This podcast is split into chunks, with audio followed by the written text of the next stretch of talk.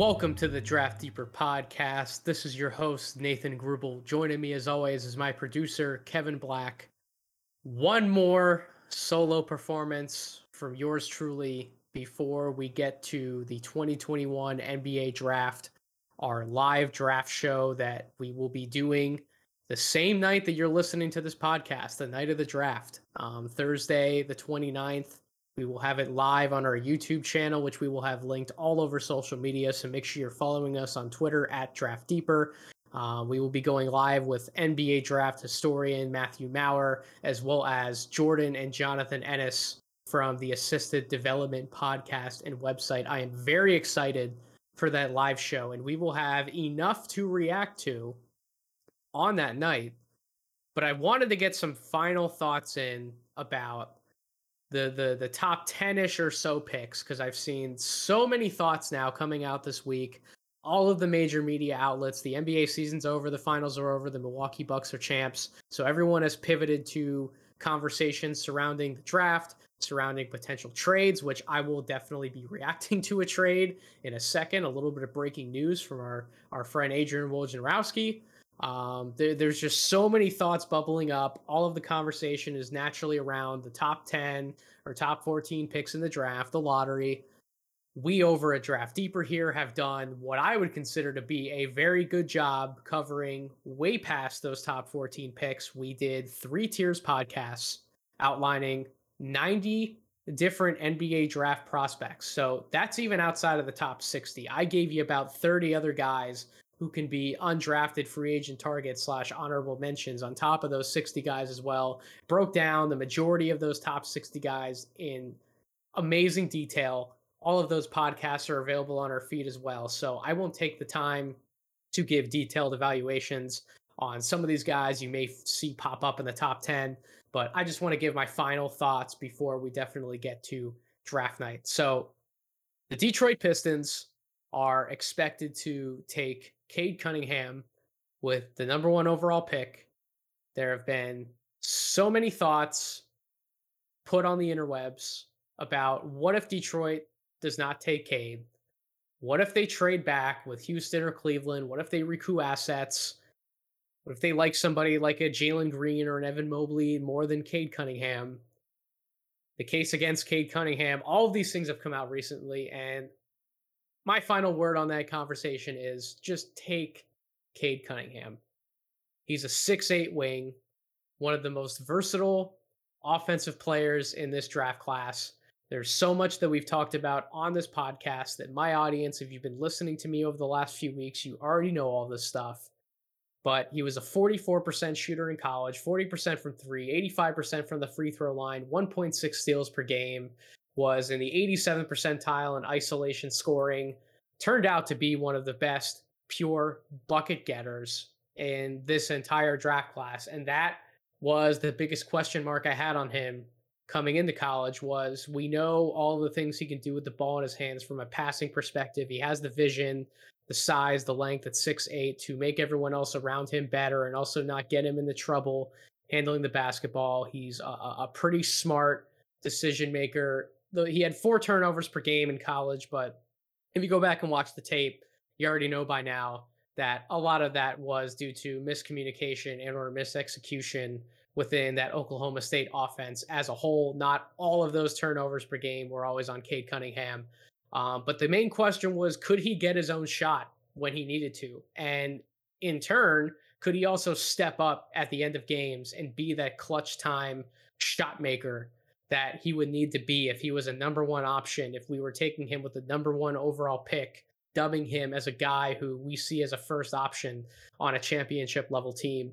And he answered those questions for me. I don't have any more questions surrounding his shot making. And you can pick apart certain pieces to his game. You can pick apart the fact that he isn't an elite athlete.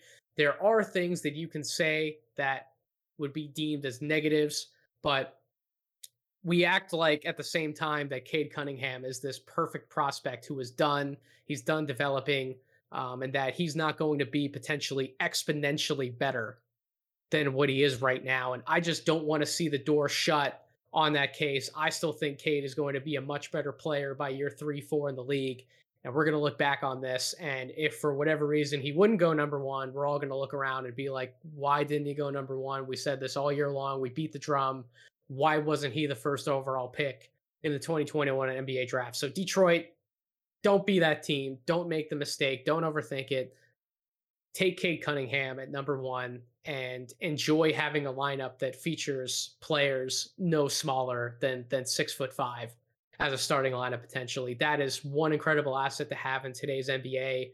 Amazing versatility when you talk about Killian Hayes, Saddiq Bey, Jerami Grant, Isaiah Stewart, like those four guys with Cade Cunningham, that's something real in the Eastern Conference. That's a team if all goes well with with Cade and he is the player that I think he's going to be in year 1. You take a look at the back half of the East all the time. You you look at which teams can actually challenge for a playoff spot.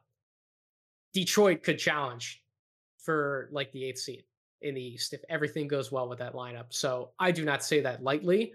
I expect a lot from Cade Cunningham, but I've also seen enough evidence that those expectations are proper for him and that he can carry a load and he's going to be an impact player in the league from day one. So just take Cade Cunningham. Houston at number two, Cleveland at number three.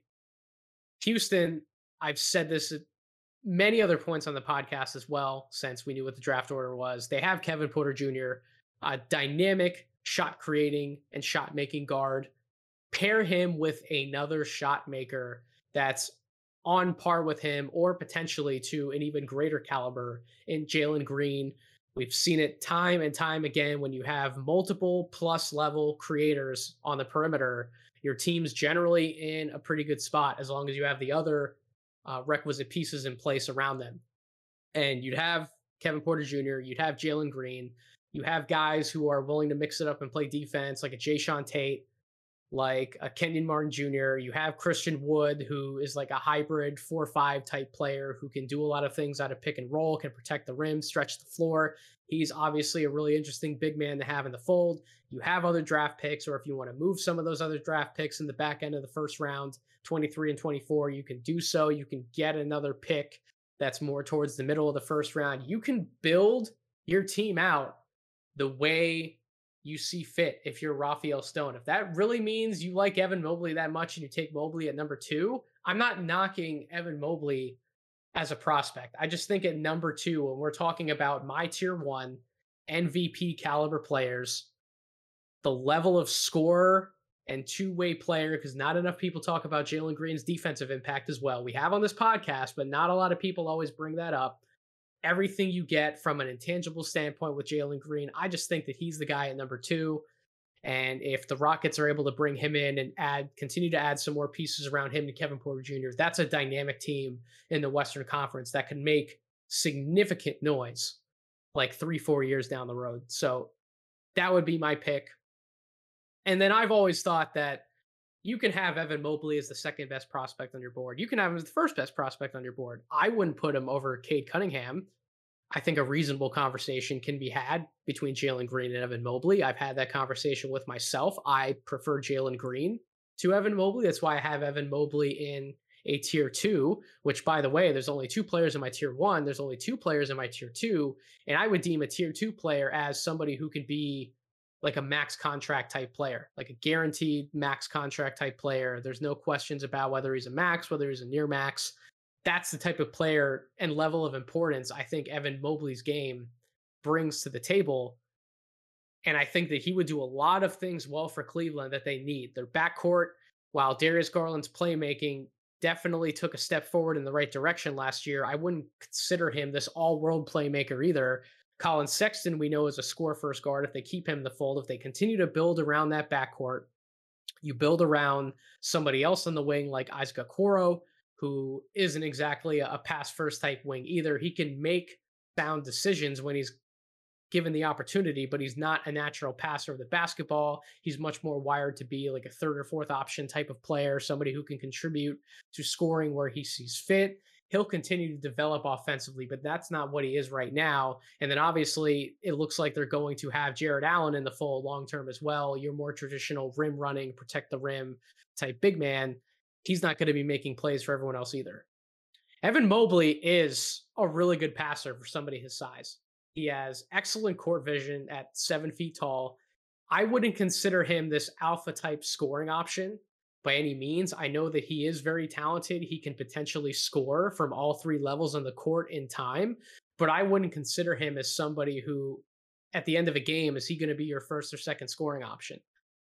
I don't think he has that in him from a mentality standpoint. I'm not questioning his work ethic. I'm not questioning his motor, his love for the game. There's just a conversation to be had that some guys just are not built to be that guy, but they still do so many other things well at a high level on the basketball court where they are undoubtedly excellent pieces to have on your team.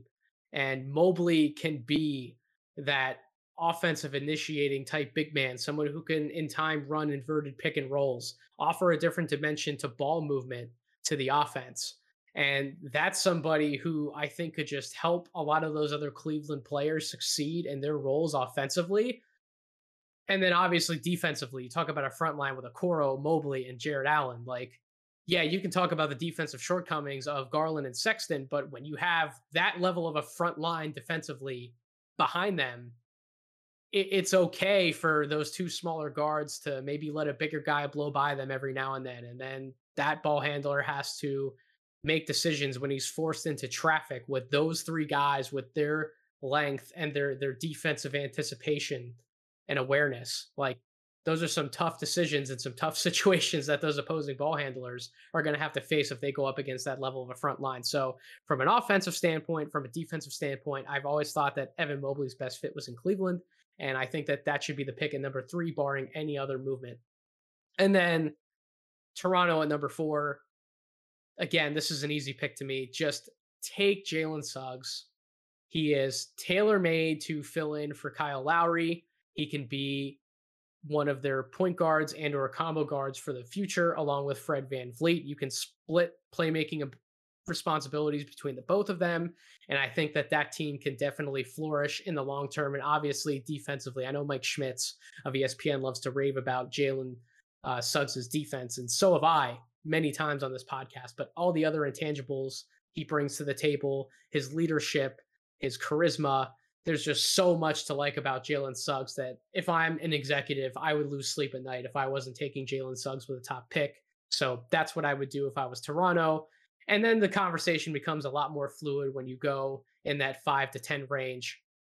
I would expect Scottie Barnes to go off the board in that range. I would expect Jonathan Kuminga to go off the board in, that range. There's been a lot of buzz about guys like Moses Moody, Franz Wagner, Jalen Johnson, potentially James Bouknight. Out of all of those guys, seems to be the name that's honestly in play from like five on. His stock has risen tremendously. We started off this process as far as listening to major media consensus about Bouknight being a target for Orlando at number eight. Seems like Golden State and even Oklahoma City are now targeting him at pick seven and six, respectively. So his name has been on the rise. And then you get into some names that are of personal preference. For me, that would be guys like a Jared Butler, like an Alperen Sengun, a Jaden Springer, Isaiah Jackson, there's so many other names you can throw in there. I've heard Sharife Cooper's name being mentioned as somebody who's rising up boards. A lot of different prospects that you can talk about in that range. Um, and I've gone over some of my preferred fits on our mock draft podcast that we did with Matt Maurer. So I don't need to go through all of those fits now, but I'll close out this podcast because we got very interesting news that Memphis and New Orleans made a trade. And honestly, I was blown away by it.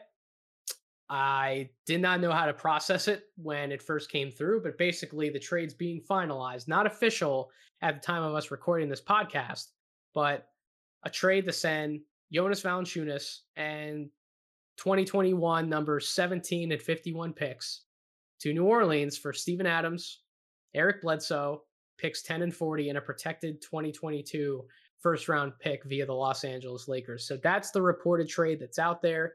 It's also being reported by Chris Haynes that Eric Bledsoe might not remain in Memphis. They'll likely keep Steven Adams in tow, which is fine. If you're swapping out Valanciunas, you still want some kind of other really reliable big body to play next to Jaren Jackson Jr. as just given some of his injury concerns. You don't want him being the five for extended minutes. You don't want him banging down low against some of those bigger bodies we can talk about in the league, like a Jokic and Embiid, etc. So that's a good fit for them. But I think the reason why Memphis would make this trade is that they see an opportunity to move up and get a guy that they like with that 10th pick. There's also been some rumblings that maybe they move up even further past 10. Maybe they get up into like the six or seven range. Maybe there's somebody there even past 10 that they really like. There are a number of players that I think could fit for Memphis at 10. The name that I thought was connected to Memphis the most when they were at 17 was Chris Duarte. Is taking Chris Duarte at 10 too much of a reach? If Memphis likes him that much, maybe not, because Chris Duarte's also gotten a lot of lottery buzz over the last week and a half as well. So maybe there's been a team in the back half of that lottery who has put out strong signals, cough cough the Warriors, that they want to take him at like 14, and the Grizzlies are like, no, he's our guy. We want to move up to get him. And they saw an opportunity to not only buy into the top 10 of this draft, but also pick up a player like Steven Adams who helps them continue to keep winning games next year. And that's not always the case for a lottery pick or any rookie for that matter. Um, I would float out the idea of maybe considering somebody like Alperen Sengun at 10 if he doesn't go earlier than that. And maybe that's a guy who Memphis wanted to trade up for because he's another guy who's been mocked to San Antonio, to Charlotte, to Indiana. He he's been around that like 11 to 14 range. So if that's a guy that Memphis sees as maybe he's not all the way there yet next year, but he's also 18 years old. He's somebody who has skills that we know will translate to the league, and he's also young and will continue to blossom in his own right. Maybe that's the type of home run swing we take in the top 10. He'd be an interesting fit next to somebody like Jaren Jackson, would give the Grizzlies offensive versatility from that big man standpoint that they had some of it with Valanciunas, but I wouldn't consider Valanciunas the level of potentially plus playmaker and passer that Sengun can be in time in the NBA. So there's just so many interesting rumblings going on right now in NBA draft circles. And I just wanted to get some of my final thoughts out there. This is not a long podcast. This is just a little treat for my audience on draft day. And just one final note there will be a lot of picks made on draft night that will make people ecstatic, especially some people in some certain fan bases. There will be picks on draft night that are heavily scrutinized, where people think that teams took a player too early, they reached for a player too quickly. Just do me a favor, and anyone on social media can feel free to call me out the night of the draft, or you can comment in the YouTube comments on our live draft show. Help me remember this as well. Just sit back when you see a draft made, draft selection made, take a deep breath, analyze the pick, from multiple contexts, not just the classic immediate, oh, well, he was in the 20s on my big board and somebody took him in the lottery. They reached for that guy. That's not a good pick for that team. I think the Phoenix Suns come to mind most recently because they took Cameron Johnson. Everyone thought that was a reach. Well, he was a really valuable player for a team that went to the finals this year. And then they also took Jalen Smith, somebody who really didn't see the court for them at all this year and wasn't ready to play in the playoffs. So it can go both ways. Just try to have as objective of a lens that you're looking through as possible when evaluating the draft, especially so early on in the process on draft night. These kids are 18, 19. I know some of them are older, 22, 23 years old, but the majority of these guys are between 18 and 20 years old. They're kids. I did not have everything figured out in my life, certainly at that age. to an extent, I still don't. I'm 27, but I, I, think everybody matures and progresses through life at different paces, and that certainly plays itself out in the NBA. The NBA is a very, very, very tough league. The game of basketball is simple in some contexts and difficult in others. Give these kids patience and room to grow. And more often than not, we're generally satisfied with the results as fans of the game of basketball. So, those are my last pieces in podcast form on the 2021 NBA draft for now. I will make sure that I get a reactions podcast up on this feed shortly after the draft. sometime after the draft. Within within a day or two after the draft, got to give me a little bit of time to process some of these picks as well. Certainly be reacting to everything going on in the live show. I cannot wait to see as many of you on the YouTube stream as possible. I understand that there's a ton of draft shows that are going to be live that night. Spend a little bit of time with us. You don't have to watch the entire stream with us, although that would be that'd be much appreciated. That would mean more to me than you could possibly understand. But at least stop in for a little bit, engage with us, ask us questions while we're on air. Everyone that I have on the draft show that night is always engaging with people on social media. They're great guys. They're more than happy to talk to anyone out there and answer any questions that you might have. Engage with us. That's what this platform is all about. I, I think I've done a pretty good job so far of building an open platform where I'm engaging with as many people as I can. I'm going on as many different shows and podcasts, etc., that I can because I want to talk to all of you. I want to get better at this process of scouting and understanding basketball as much as all of you do. So, thank you all again so much for all of the support you've shown me over the last few days. I shouted him out on the last podcast. He'll get one more shout out here. Chad Ford, pioneer in the industry, took some time to see one of my tweets and retweet it to show us some support on this platform. I can't thank him enough, not only for that kind gesture, but also for the work that he's done over the years to be a pioneer and pave the way for people like me to be able to exist in a space like this and offer some incredible draft content for for everyone out there. So thank you so much, Chad, for everything you did.